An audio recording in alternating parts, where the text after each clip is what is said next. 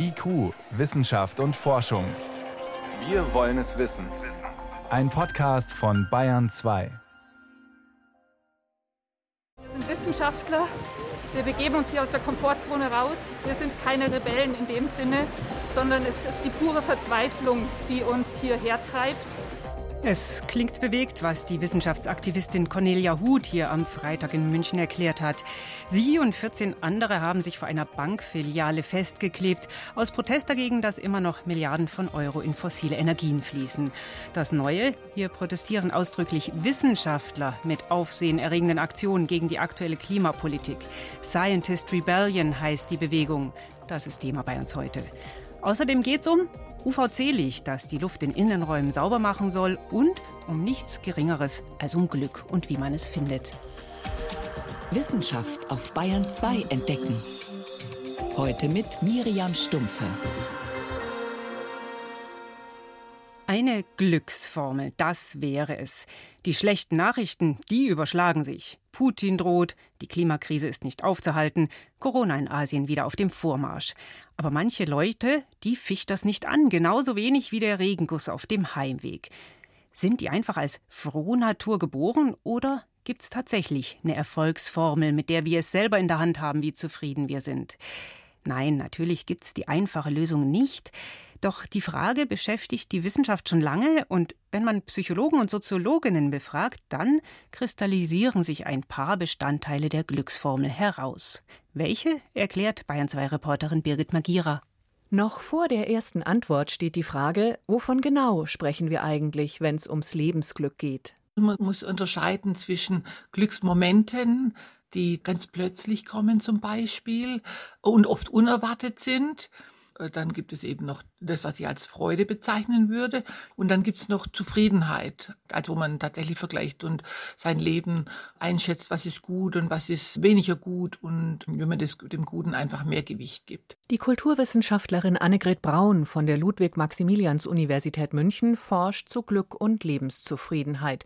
Sie bestätigt, für das Gefühl, mir geht's gut, spielen gute Beziehungen eine große Rolle. Freundschaften, aber auch in der Nachbarschaft oder am Arbeitsplatz. Freundschaften zu fördern, Freundschaft zu pflegen, Zeit mit Freunden zu verbringen, das ist eine sehr, sehr wichtige Glücksquelle. Ein anderer bekannter Faktor sei eine erfüllende Arbeit, so die Kulturwissenschaftlerin, wo man die eigenen Fähigkeiten einbringen kann und dafür auch Anerkennung bekommt. Das muss nicht der bezahlte Job sein, das kann auch im ehrenamtlichen Engagement sein. Eine weitere große Rolle spielt außerdem das sinnliche Erleben im Moment, die Fähigkeit zum Genuss mit allen Sinnen, hier und jetzt. Musik, gutes Essen, Berührung, ein schöner Anblick. Ja, aber, kommt der Einwand. Was, wenn man mit schlimmen Zahnschmerzen aufwacht, gerade den Job verloren hat oder ein lieber Mensch gestorben ist. Niemand, also egal wie sehr man ein zufriedenes Leben sucht, wird 100 Prozent seines Lebens so honigkuchenfertig durch das Leben laufen können. Und es geht darum, zu akzeptieren, dass es negative Dinge im Leben gibt und trotzdem zu schauen, wie kann ich die andere Seite bewusster wahrnehmen, die andere Seite ein bisschen unterstützen. Erklärt der Arbeits- und Organisationspsychologe Timo Lorenz von der Medical School Berlin. Die Kulturwissenschaftlerin geht noch einen Schritt weiter. Für sie ist das Erleben von Unglück fast schon Voraussetzung für Glücksempfinden. Weil Glück ein Kontrasterlebnis ist. Also wenn wir gesund sind, dann ist ja nicht so, dass wir dann sagen, ich bin so glücklich, weil ich gesund bin. Das ist uns oft gar nicht bewusst. Aber wenn wir dann krank sind und danach wieder aufstehen können und wieder gesund sind, dann empfinden wir das als Glück, dass wir wieder gesund sind. Denn letztlich geht es auch im Unglück um die eigene Wahrnehmung und die Gewichtung. Die Zahnschmerzen sind grauenhaft, keine Frage. Aber dass ein Zahnarzt sie schnell beenden kann und eine Krankenversicherung die Behandlung bezahlt, da kann man sich freuen. Allerdings tun sich manche mit dem Freuen von Haus aus leichter. So wie die Anfälligkeit für bestimmte Krankheiten ist auch die Fähigkeit zur Zufriedenheit zum größten Teil in den Genen festgelegt, also ererbt, heißt es aus der Zwillingsforschung. Gleichzeitig hat man einen fast ebenso großen Teil selbst in der Hand, und angeblich liegt es nur zum allerkleinsten Teil an den äußeren Umständen, wie es mir geht. Kann das sein? Ist das Unglück wirklich so sehr selbst gemacht? Also man sagt, 50 Prozent sind genetisch bedingt, dann sagt man 10 Prozent eben die Umstände und 40 Prozent kann man selber dazu beitragen. Also ich finde die 10 Prozent schon auch sehr schwierig. Also wenn ich an die Ukraine-Flüchtlinge denke zum Beispiel, das sind ja wirklich die Umstände. Also ich denke tatsächlich, dass die einen größeren Faktor ausmachen. Es sind natürlich Studien, die aus den USA kommen. Da ist natürlich auch eine Lebenseinstellung da, also dass mir jeder für sein Glück selbst verantwortlich ist. Von daher kann ich mir vorstellen, dass es natürlich auch kulturellen Hintergrund hat, wie diese 10 Prozent zustande kommen. Der kulturelle Hintergrund spielt womöglich auch mit rein, wenn in einer sehr individualisierten Gesellschaft vor allem die Frage gestellt wird, wie kann ich glücklich sein? Der Organisationspsychologe Timo Lorenz wünscht sich da etwas weniger Fokus auf den Einzelnen. Ein wichtiger Punkt ist eben, dass es nicht nur an dem Individuum liegt. Also was sind zum Beispiel auch organisationale Faktoren in der Arbeitswelt? Ne? Also sowas wie die berufliche Umgebung, die finanzielle Sicherheit, die ich habe. Was kann man gesellschaftlich verändern, um auch Leute einbinden zu können, die eventuell die Schwierigkeit haben, das individuell zu kreieren? Sich umeinander kümmern und Gefühle in der Gruppe zu regulieren, das haben menschliche Gesellschaften schon immer getan, auch mit Hilfe von Ritualen. Eine Beerdigung und gemeinsames Gedenken hilft zum Beispiel sehr in der Trauer. Der Psychologe fände mehr gemeinsame Rituale auch für Freude im Alltag gut. Bei ihm im Büro wird gern mal die Musik aufgedreht, wenn ein Arbeitsziel erreicht ist wenn ich mit meinem Team, wenn wir also Forschung gemacht haben, Paper geschrieben haben und dieses Paper einreichen bei einem wissenschaftlichen Journal, dann feiern wir diesen Erfolg. Und dann tanzen wir in der Regel im Team zu Celebration. Das sieht nicht sehr wild aus. Wir hoffen dann noch immer, dass keiner zufällig in den Raum kommt. Aber das ist zum Beispiel so ein kleines Ritual, das ich in meinem Arbeitsteam mit meinen Doktorandinnen habe.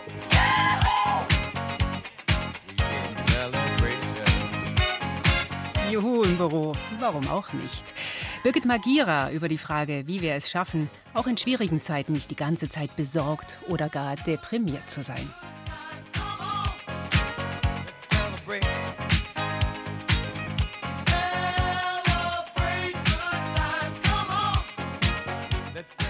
Trotzdem, nur mit Feiern können wir uns die Welt natürlich auch nicht schönreden.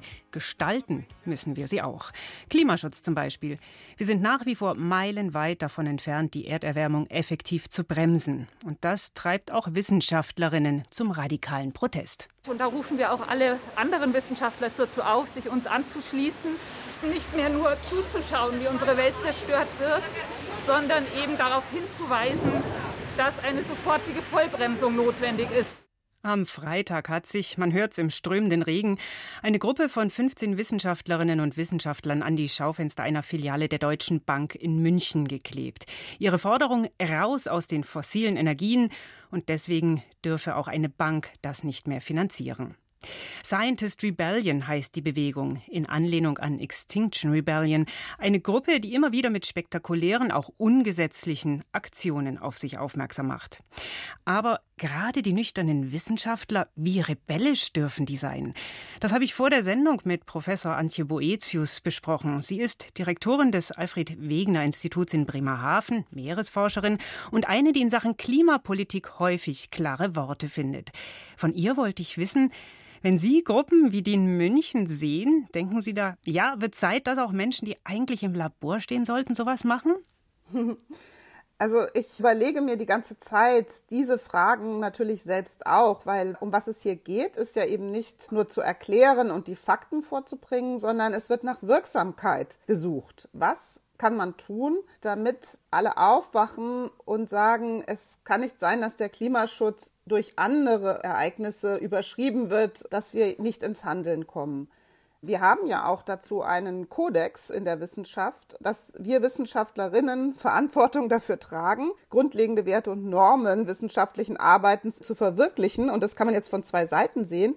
Das eine ist, wenn es nicht reicht, zu kommunizieren, sich zu überlegen, wie kriegt man noch Wirksamkeit. Das andere ist aber natürlich grundsätzlich im Bereich der wissenschaftlichen Objektivität und Kommunikation zu bleiben. Und letztendlich ist diese Aktion zivilen Ungehorsams dann doch etwas Individuelles, etwas, wo die WissenschaftlerInnen sich entscheiden müssen. Wo stehen sie da? Und äh, bleiben sie bei den Normen wissenschaftlichen Handelns oder treten sie aus und agieren eben als Zivilist? Wenn man sieht, es reicht nicht mehr, ich sage mal, nur mit Worten zu kommunizieren.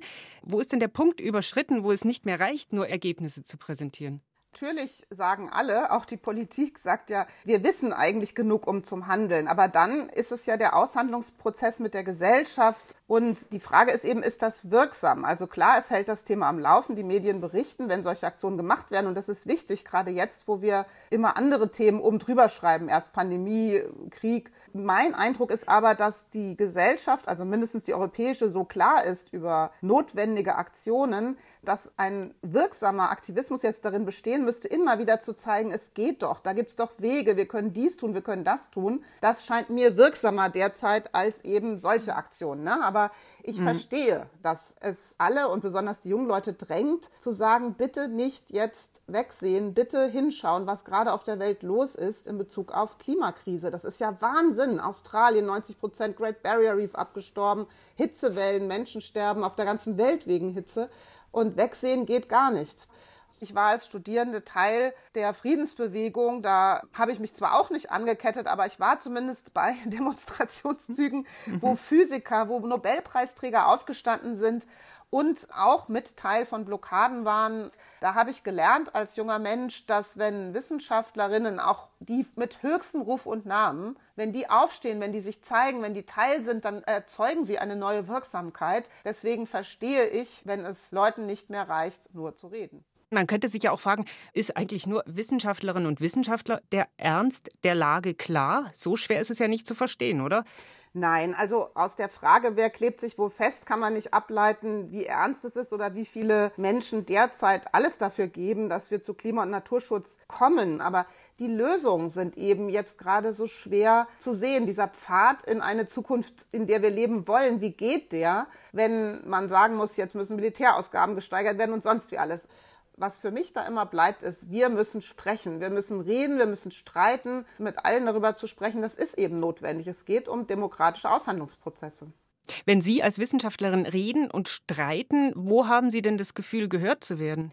Ich habe schon das Gefühl, dass ich von den Menschen ganz verschiedener Gruppen gehört werde. Also mindestens interessieren sich viele, kommen zu Vorlesungen, Veranstaltungen und ich bin auch zunehmend in ganz anderen unerwarteten Formaten, wie zum Beispiel Science Fiction, Film, Beratung, äh, politische Verhandlungen, international. Also selbst habe ich das Gefühl, zumindest will man hören, zumindest will man Botschaften in ganz verschiedenen Kreisen ankommen lassen und darüber sprechen. Ich kann natürlich nicht sagen, wie wirksam das ist, denn das hat ja auch Margreta Thunberg sehr intelligent formuliert. Am Ende zählt ja nur, haben wir wirklich die CO2-Emissionen reduziert. Das ist ja das absolute Maß unserer Wirksamkeit und das ist nach wie vor enttäuschend.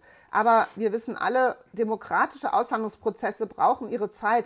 Und diese Geduld jetzt aber zu haben, das zu ertragen, dass es immer sich wie ein Weiter so anfühlt, das kann ich absolut verstehen, dass das bei einigen zur Verzweiflung führt. Und ich ertappe mich selbst auch manchmal dabei zu sagen, bringt es mir wirklich was, jetzt noch einen Vortrag zu halten, noch mal ein Interview zu machen, wenn doch eigentlich so klar ist, was getan werden muss. Aber dann kriege ich immer einen Ruck und sage, natürlich bringt es was. Was bringt Ihnen dann den Ruck, wenn Sie sagen, ja, bringt doch was? Ich verfolge natürlich ganz einfach die politischen Prozesse und wenn man sieht, dass dort doch der Ehrgeiz gestiegen ist, dass man sich gar nicht mehr um die Fakten streiten muss, wie noch in dem letzten Jahrzehnt, wo Politik insgesamt klarer geworden ist. Wir wollen dahin. Wir wissen nur nicht, wie schaffen wir das, ohne dass die Bevölkerung sich auflehnt, wenn Dinge teurer werden, wenn alles unbequemer wird. Das ist eigentlich das, was ich verfolge. Und da sehe ich auf der einen Seite Ehrgeiz. Ich begrüße sehr die Maßnahmen des European Green Deals. Ich sehe aber auch gerade in diesen Zeiten eine Gefährdung unseres Fortkommens. Deswegen ist es jetzt wichtig, dass wir alle zeigen, wir wollen bei allen Problemen, die wir gerade haben, nicht einen Millimeter abweichen von dem Klimaschutz, der geboten ist. Äh, wichtig ist, glaube ich, dass alle verstehen, es geht gerade um alles. Es geht um die Zukunft aller Menschen, alles Leben auf der Erde in Bezug auf Klima- und Biodiversitätskrise.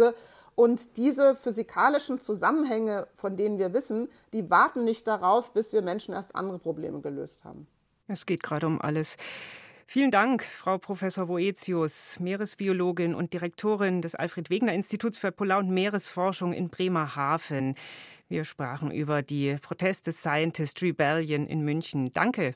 Sehr gerne. Vielen Dank. Bayern 2. Wissenschaft schnell erzählt.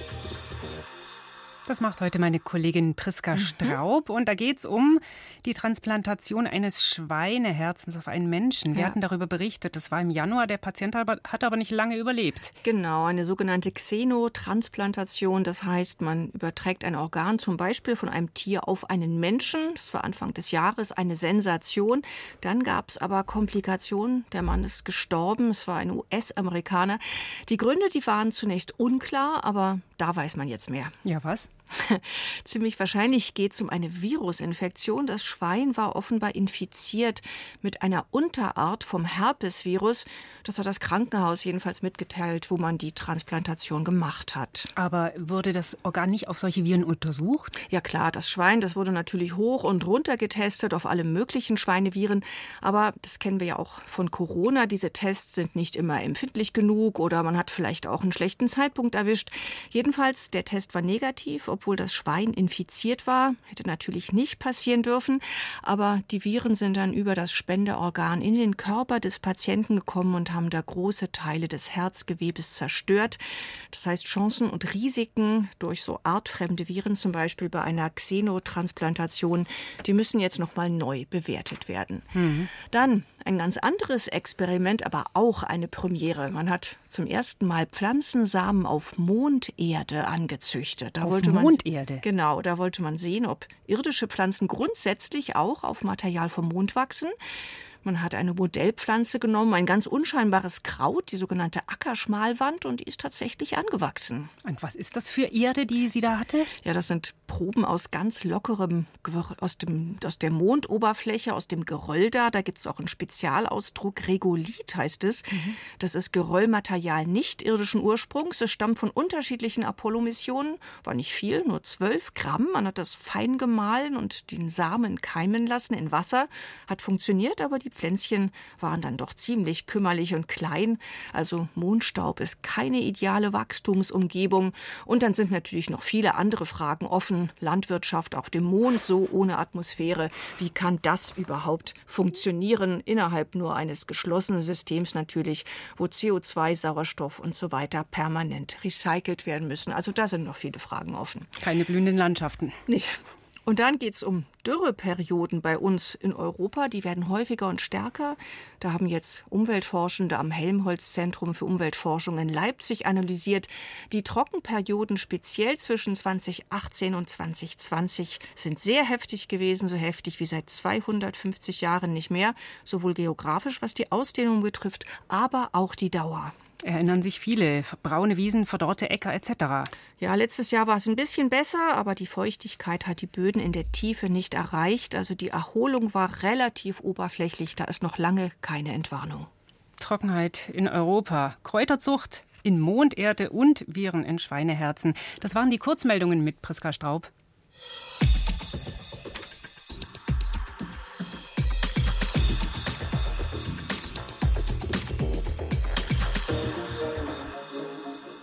Es sind große brummende Kästen, die seit letztem Jahr immer öfter in Klassenzimmern stehen oder auch in Arztpraxen oder Restaurants. Luftreinigungsgeräte, die Viren und andere Keime aus der Raumluft entfernen sollen. Sie saugen Luft aus dem Raum an und pressen sie durch einen sehr feinen Filter. Dabei gibt es gegen Erreger in der Luft oder auf Oberflächen eigentlich schon länger eine andere Methode, UV-Licht. Auch UV-Licht tötet Keime, es wird aber bislang nicht in Räumen eingesetzt, in denen sich gerade Menschen bewegen, denn UV-Licht ist schließlich genau das, was unsere Haut verbrennt, wenn wir zu lange in der Sonne sind und auch Krebs erregt. Aber nur ein Teil der UV-Strahlung ist dafür verantwortlich. Das können sich neue Geräte vielleicht zunutze machen. Ultraviolettes Licht umfasst nicht nur die bekannte UVA und UVB-Strahlung. Es gibt im Lichtspektrum noch einen weiteren Bereich, UVC-Strahlen. Das sind die mit den kürzesten Wellenlängen und der höchsten Energie. Erklärt Monika Asmus. Sie arbeitet am Bundesamt für Strahlenschutz in der Arbeitsgruppe Optische Strahlung. Wobei wir von der UVC-Strahlung der Sonne glücklicherweise nichts mitbekommen. Anders als bei UVA und UVB. Also die Sonne gibt UVC auch ab. In der solaren UV-Strahlung ist UVC drin. Aber es wird eben durch die Atmosphäre das UVC rausgefiltert. Doch man kann diese UVC-Strahlung künstlich erzeugen. Mit speziellen Lampen. Und deren Licht zeigt interessante Eigenschaften. Es lässt sich nutzen, um Krankheitserreger unschädlich zu machen. Also UVC zum Desinfizieren hat man zum Beispiel bei der Wasserdesinfektion schon sehr lange, auch in Krankenhäusern sehr lange. Da geht es dann mehr um die Oberflächendesinfektion, aber auch Raumluft. Man setzt dabei auf die hohe Energie der UVC-Strahlung. Sobald sie zum Beispiel in das Innere von Bakterien eindringt, erzeugt sie dort Schäden am Erbgut. Christoph Heisch ist Professor für analytische Chemie an der Technischen Universität München und er hat sich intensiv mit der Wirkung von UVC-Licht beschäftigt. Die UVC-Strahlung zerstört im Prinzip die DNA und damit die Vermehrungsfähigkeit und damit wird der Erreger unschädlich. Viren hingegen brauchen einen Wirt, die menschliche Zelle. In dem Wirt pflanzen die ihre Information ein, diesen Bauplan. Und wenn der Bauplan zerstört ist, dann findet keine Vermehrung mehr statt. Das klingt erst einmal nach dem perfekten Mittel gegen Krankheitserreger. Doch diese zerstörerische Kraft kann UVC-Strahlung genauso in menschlichen Zellen entfalten, ähnlich wie UVA und UVB. Darum gelten zum Beispiel am Arbeitsplatz strenge Grenzwerte für UV-Strahlung. Man setzt UVC-Licht bislang nur in geschlossenen Systemen ein, etwa in Luftfiltern, beziehungsweise ausschließlich dann, wenn keine ungeschützte Person in der Nähe ist. Im Zusammenhang mit Corona sucht man jetzt allerdings nach Möglichkeiten, um von diesem Grundprinzip abweichen zu können. Christoph Heisch hat zusammen mit einem Kollegen einen UVC-Lichtvorhang entwickelt. In dem strahlt gebündeltes UVC-Licht von der Decke Richtung Boden. Schweben nun Coronaviren durch die Lichtbündel, werden sie abgetötet. Damit kein Risiko für Menschen besteht, ist die etwa 15 cm breite Virenschutzwand aus Licht mit Sensoren ausgestattet, quasi mit einer Lichtschranke. Wenn man in diese 15 cm reinlangt, ist auf beiden Seiten der Wand ein nicht sichtbares Abschaltsystem also berührungslose Überwachungsoptik eingebaut, die das System sofort ausschaltet. Den UVC-Vorhang also. Einen anderen Ansatz verfolgt ein Forscherteam in Schottland. Es hat in einem Versuchsraum mehrere UVC-Deckenleuchten eingebaut, die den gesamten Raum in ultraviolettes Licht tauchen. Dann haben die Forschenden keimbelastete Luft in diesen Raum geleitet und regelmäßig Luftproben entnommen, beschreibt Kenneth Wood von der Universität von St. Andrews. Es waren in diesem Fall nicht Viren, sondern Bakterien. Sobald die Leuchten eingeschaltet wurden, ist die Bakterienbelastung im Raum schnell um mehr als 98 Prozent gesunken. Das waren wirklich spektakuläre Ergebnisse. Um dieses Konzept auch in Räumen umzusetzen, in denen sich über längere Zeit Menschen aufhalten, haben die Forschenden UVC-Lampen mit einer ganz bestimmten Wellenlänge verwendet, 222 Nanometer.